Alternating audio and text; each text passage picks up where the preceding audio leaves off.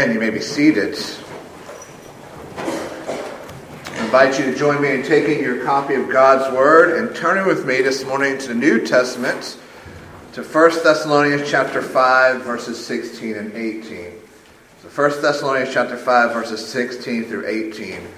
As you turn there, let me also encourage you to turn to the book of Psalms, to Psalm 136. We're going to start with our First Thessalonian passage, but we're also going to look at Psalm 136 as well. Now, last Sunday we finished up chapter 4 in our study of the book of Nehemiah. That's a good place for us to, to pause for the upcoming Advent season. We will come back to that study in the new year. But it's been mentioned, and we are already aware that Thanksgiving is this week, and so uh, it's a good Sunday for us to pause and think about what it means when God's Word tells us to give thanks. We're going to look at this a little bit more in a few moments, but some, it's close to 200 times God's word, in one form or another, tells us to give thanks. It's like God trying to give us a message, isn't it? If somebody tells you do something 200 times, you probably want to do it. So, what does it mean when God tells us to give thanks?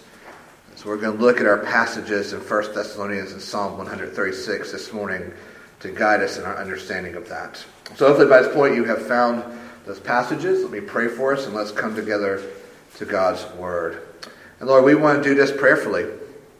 We don't want to do this on our own strength or on our own wisdom because in that we would fail. Uh, we aren't strong enough. We aren't smart enough to discern your Word by ourselves. We need the gift of the Spirit. We need the ministry of the Spirit, the teacher, to come and point us to you, to make us uh, able to understand these words to understand these truths and how they apply to our lives and to our faith. So come, Holy Spirit, come.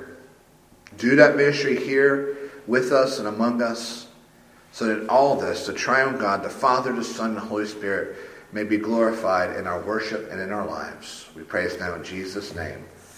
Amen. So 1 Thessalonians chapter 5, verses 16 through 18. And let's stand together now for the reading of God's Word.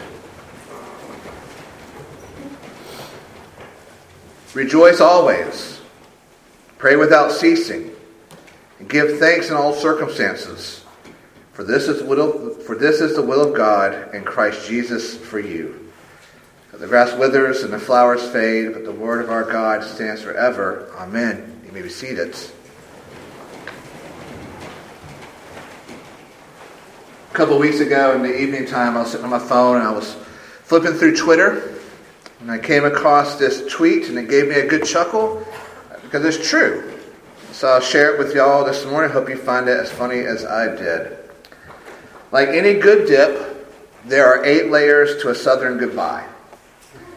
About to leave warning, a we've got to go statement, hugs, walk into the driveway, one more conversation in the driveway, more hugs, talking while everyone's getting in the car, and then finally pulling out of the driveway. A little chuckle there because there's some truth to that, right? That's about what it takes to leave family's house.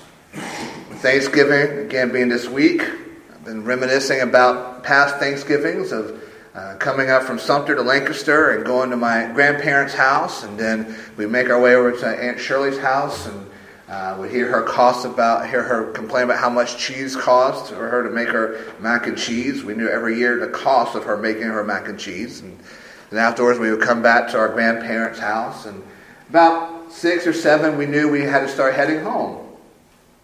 So what did it mean? It meant about 30 minutes ahead of time, you need to tell them we need to get going because it takes about eight steps to leave. Goodbyes aren't always one word and then you're gone. It can be a process. And this isn't just a southern thing. We see that with Paul sometimes at the end of his letters. He said what he's had to say, and it's taking him a long time to say goodbye. And that's where we find our passage this morning. He's trying to say goodbye to the Thessalonian church, but he's about on step five or six of the eight steps of saying goodbye. So he's trying to wrap up this letter where he has encouraged new believers in their faith, exhorted all Christians for godly living, and giving them assurance about the eternal state of believers who had died. Now he's trying to say goodbye, and he's trying to get these last little words he's wanted to say. Maybe he's wanted to expound on them more, but he's run out of space, he's run out of time, so he's now trying to get those out there. These kind of one-liners, these things he wants to say before he says goodbye, and that's where we find our passage. He's on step six, he's saying goodbye. He's saying to the Thessalonians, Rejoice always, pray without ceasing, and give thanks in all circumstances, for this is the will of God in Christ Jesus for you. And what a wonderful way to get to a goodbye, isn't it? These exhortations of encouragement for the Christian. But when we keep in mind the reason why Paul wrote this letter, how he's trying to say goodbye, that he has, he has tried to encourage them in faith, to exhort them in godly living, to prepare for eternal life, then these last words become even more poignant, don't they? They're not just out of nowhere, they're coming from this place of encouragement, of exhortation, and of preparation. So he's watching everybody get in the car. He's saying, Listen, as Christians, make sure you're always joyful in the Lord because we have so much to be joyful for. But also remember to be a prayer warrior. You need to pray for all things at all times and for all reasons. As you put the car in reverse, he says, but also be thankful in all circumstances. He's encouraging us in the, in the faith of and part of godly live, or living godly lives. He's even encouraging us in, in our preparation for eternal life. Joy, prayer, thankfulness. This is how Paul is saying goodbye to the Thessalonian church. But you notice how he ends this list. For this is the will of God in Christ Jesus for you. These aren't options. This is the Christian faith. This is what we should be. And this is what we should be doing because this is God's will for you and for me. And often as Christians, we find ourselves asking that question what is God's will for my life?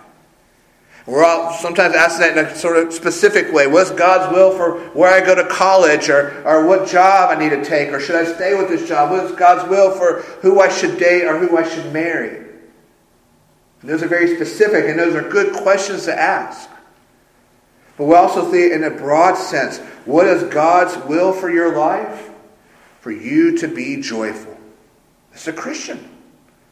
Paul tells us earlier, rejoice always. Again, I tell you, rejoice. That is the Christian life. What is God's will for you? To be joyful, to be a prayer warrior, that you pray at all times, for all things, for all reasons.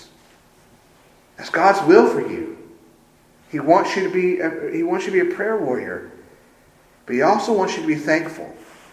And not just thankful for the good things, Thankful in all circumstances the good, the bad, the beautiful, the ugly, those things we love to happen to us, and those things we wish had never happened to us. As Christians, we're to be thankful in all circumstances. And there's so much that could be said about this list, but I want us to focus on that last part of teaching that we are to give thanks in all circumstances because this is the will of God in Christ Jesus for you. So, what does this mean? That sounds like a nice platitude, right? That's, that's a nice Thanksgiving card. If you were to get it on Wednesday, open it up, and inside, you know, on the front, it has a picture of a, a pumpkin and, and other fall things. And you open up on the inside, it says, Give thanks in all circumstances, for this is the will of God and Christ Jesus for you. That's a nice, warm, fuzzy platitude, isn't it? But there's so much more to that. What does Paul mean? Through the inspiration and guidance of the Holy Spirit, what does he mean when he instructs us to give thanks? And to give thanks in every circumstance because this is why God has created you. When God created you, he created me, he created us to be thankful in all circumstances. What does he mean by that? Well, this past Wednesday morning, I spoke at the Richard Wynn Chapel, and we talked briefly about what it means to be thankful, and I won't ask our students what else I talked about it. We won't, we won't put them on the spot. But I share with them these statistics about the concept of giving thanks in Scripture. We kind of briefly talked about already. But in all the Bible, the concept of being thankful comes up 102 times in the Old Testament and 71 times in the New Testament. 103 in the Old, 71 in the New. So 173 times in the Bible, we are told in some form or another that we are to give thanks. That has to mean something, doesn't it? Growing up, if your parents had to tell you to do something more than once, you're probably going to get in trouble.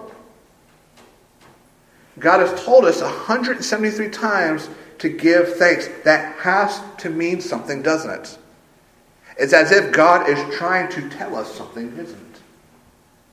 Now we, we take that and we, we look at the book of Psalms.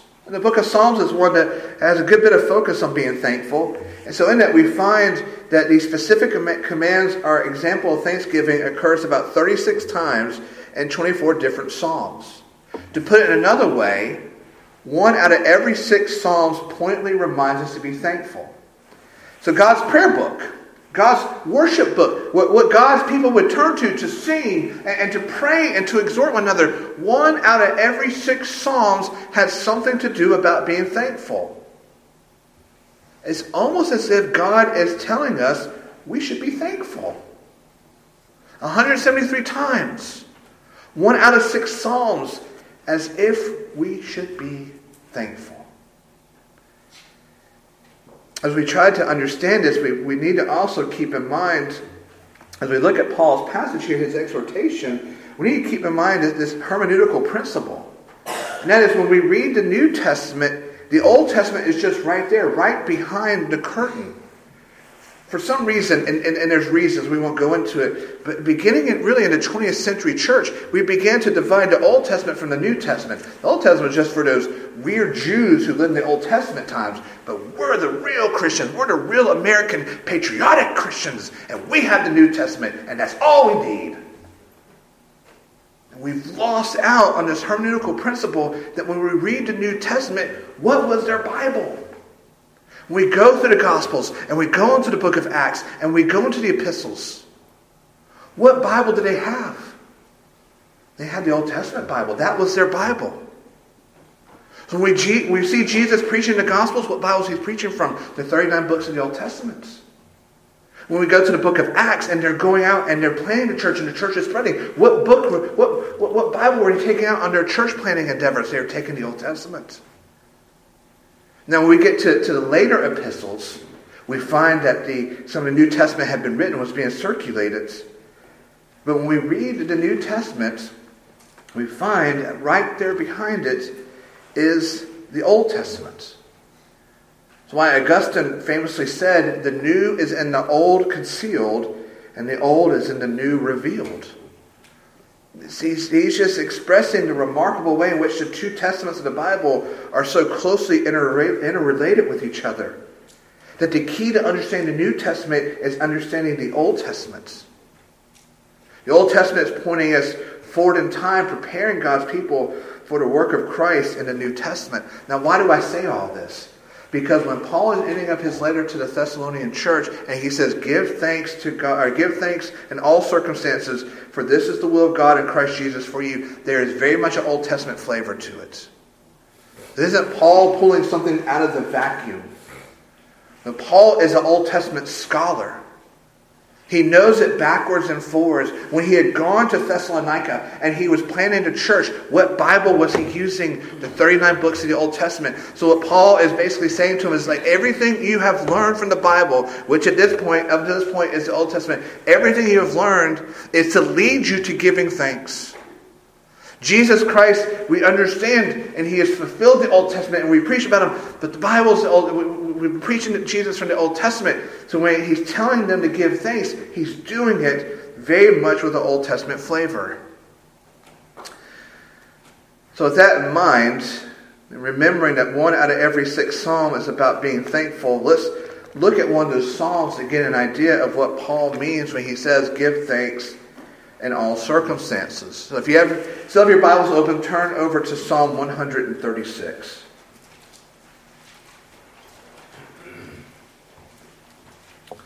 As you turn there, you see it's one of the longer Psalms. It's, only, it's, it's about 26 verses. We're, we're going to read just the first three verses of it to get a feel, an idea of what the Psalm is about.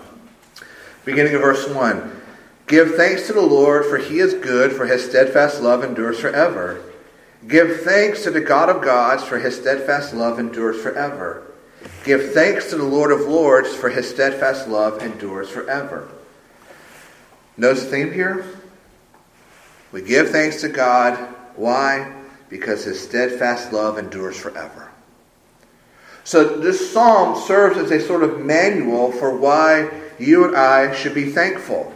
We are to give thanks. We are to give thanks in all circumstances because God's steadfast love endures forever. Now, this is again the psalmist is repeating this. He's saying it three times over. He's using different titles for God, but the, but the concept is still the same. Be thankful to God. Be thankful for God because His steadfast love endures forever. And it's from that foundational truth that the psalmist then, in the, in the ongoing verses, begins to explore other aspects of God's steadfast love. But it all begins with giving thanks to God. And why do we give thanks to God?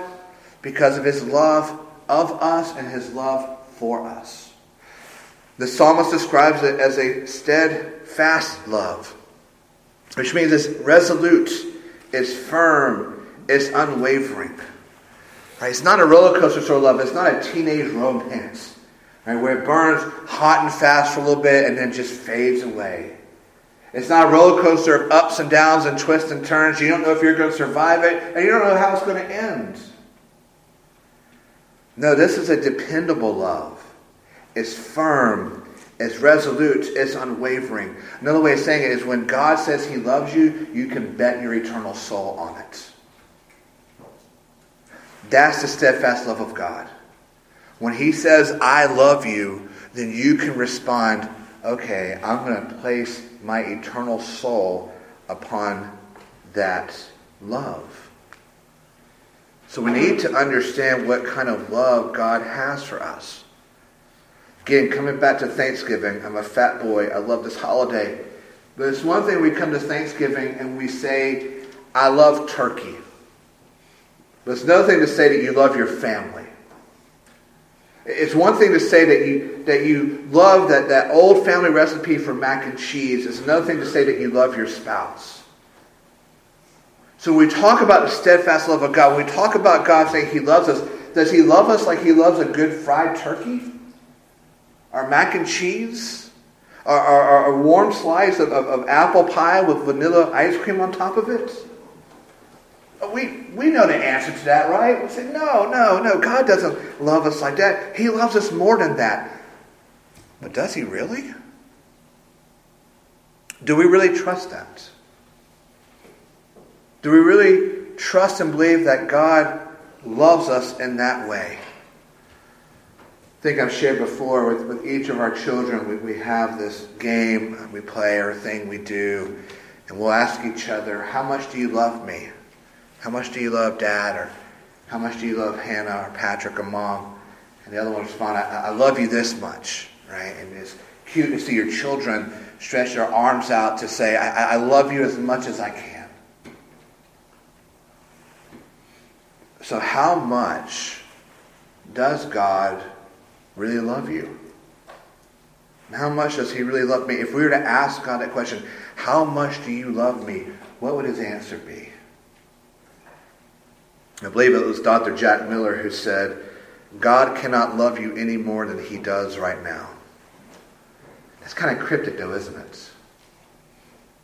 What does it mean when God cannot love you any more than he does right now? We turn to the Gospel of John. We see in John 15 9 that Jesus says, As the Father has loved me, so have I loved you. So there's our first clue. How much does God love us? Well, Jesus loves us in the same way as the Father loves Jesus. Think about that for a minute. Jesus loves you. And we're going to make this personal because it's a personal love. You take yourself. Jesus loves you. Jesus loves me in the same way as the Father loves Jesus. And how much does the Father love Jesus? He loves him as his only begotten Son. It's a perfect love. It's an eternal love. It's a sinless love. There is no greater love than the love the Father has for the Son. And Jesus loves us in that same way as the Father loves the Son. And that's amazing, isn't it? And if we just stop there, then we would have reason to give thanks for an eternity. That Jesus, the second person of the triune Godhead, loves me as much as the Father loves him. That's amazing. But John says, hold on a second. There's more. We turn over to John 14. And Jesus says, Whoever has seen me has seen the Father. How can you say, Show me to show us the Father? Do you not believe that I am in the Father and the Father is in me? So Jesus is explaining that he is the perfect representation of the Father as they are one. This is where our Trinitarian doctrine and understanding comes in. Three and one, one and three, same in substance, equal in power and glory. Jesus is God incarnate. So he is the perfect representation of the Father as they are one. Now, take all that and let's come back to the question how much does God love us? Well, we think of it this way if Jesus is the perfect representation of the Father, and Jesus loves us as the Father loves him, we can then conclude that the Father loves us in the same way as he loves Jesus. So it's not just the Son who loves us as much as he can, it's the Father who loves us as much as he can. That makes that truth even more astounding, doesn't it? It's not that the Father is the angry old grump and we need Jesus as the mediator to keep us away from the angry old grump. No, he is the, he is the Father and we are the prodigal son. That God the Father loves you as much as he can. He loves you as much as he loves his own son. We're not the redheaded stepchild. No, we are loved as much as he loves Jesus Christ. That is the steadfast love of Psalm 136. How can you trust in the love of God? Because you know the Father and the Son loves you as much as they possibly can. As we sit here this morning as good ARPs. We got a little frozen chosen to us. This may be a little too charismatic for us. This may be too little lovey-dovey and warm fuzzies for us, right? We can handle the sovereignty of God. We dig that. Give us predestination. Woohoo! Providence, we got it. But love? Yeah, it's a little Baptisty. Listen what John Calvin says when he writes about the Gospel of John. The love with which God loves is none other than that which he loved his Son from the beginning, that we might be made partakers of the same love and might enjoy it forever. Doesn't John Calvin say it in such a good reformed way? But he's saying the same thing. You cannot be loved any more than you are loved now by the Father and the Son because they love you as much as they love each other. But there's another piece to that puzzle, isn't it? It's the Holy Spirit. And we're told the Holy Spirit is the teacher. He's the one who comes to teach us all this and to comfort us in this. And so we understand the Holy Spirit is the third person of the Trinity, then we just plug him right into the puzzle, don't we? And what do we find out? That the triune God, the Father, the Son, and the Holy Spirit cannot love you any more than they love you right now because it's the same love they have for each other. And so when John describes love and describes God as being God is love, he is looking to that perfect triune love. And he's saying this is the essence of love. This is where all good love flows from. And what we are reminded in the end of 1 Thessalonians in Psalm 136 is that is the love that God has for you. The Father, the Son, and the Holy Spirit loves you as much as they can in that perfect way. So, how can we not be thankful when we know this love? We tell each other we love each other. And most of the time we, we mean it. But when God says, I love you, he means it from the depth of who he is as the Father and the Son and the Holy Spirit. And that is the foundation of being thankful. And we can only truly be thankful when we know this love. And we grow in thankfulness when we bask in this love of God. This is not a subjective love that is subject to sinful whims. This is an objective love of the one who is love. And in God's good providence, we are given this reminder on a yearly basis.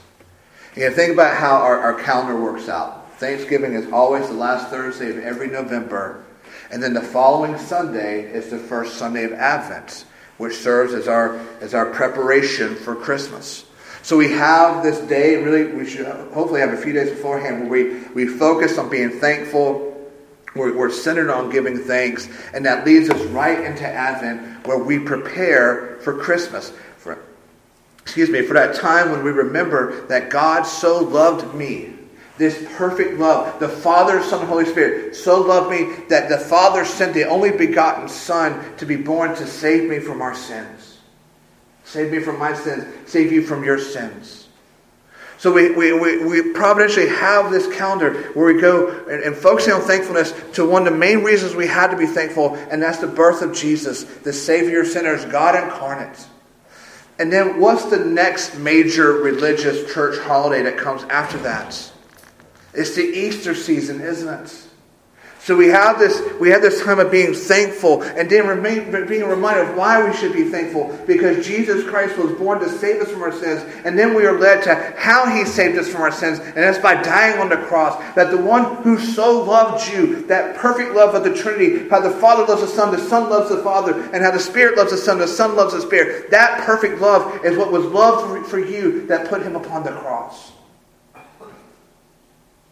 So when we come to Thanksgiving, we are providentially given this calendar where we are reminded of this love. This love that then leads us to understanding this truth that we uh, understand in Galatians 4. And because you are sons, God has sent the Spirit of His Son to our hearts, crying, Abba, Father. So you are no longer a slave, but a son, and if a son, then an heir through God. In my world, there are two rock stars. In the music world, there's more than that. But in overall life, there are two rock stars. Those are missionaries, and those are people who adopt children. When you stop and think about both those callings, those are amazing callings. But think about the calling of adopting a child. Taking someone who is not yours and loving them as your own. And when you see an adopted family do that well, it will melt your heart. And we are told in the gospel that steadfast love that endures forever brings us into the family of God. God loves us so much, he cannot leave us as orphans. And we're not second best we're co-heirs with Jesus Christ. He's not the, the, the, the blonde hair, blue eyed favorite child, and we're the redheaded stepchild. Nothing against redheads. It says here, so you're no longer a slave but a son, and if a son, then an heir through God. We become co heirs with Christ. That is how much we are loved. This is why we are thankful. This is what fuels our thankfulness as Christians. And so when Paul at the end of Thessalonians says, give thanks in all circumstances, this is what he means. There are other things, of course, we need to be thankful for. Family and, and, and home and health and friends, all these wonderful blessings that come from the Lord. But we know this. Take away all of that. Take away family. Take away home take away health. And we can still be thankful because of the steadfast love of God for us. He cannot love you anymore. He loves you right now because he loves you in that perfect triune love. That is how Paul tells the Thessalonians to give thanks in all circumstances. So let me encourage you this week to take time with your family during Thanksgiving celebrations and talk about what it means to be thankful. There's an old hymn that says, count, count out your blessings, count your blessings, count them one by one. Do that. Be reminded of all the good things God has given to you. But make sure it is centered upon the glory of the steadfast love of God for you. He cannot love you any more than he does because he loves you in that perfect triune love. And that is how we can be thankful people. Let's pray.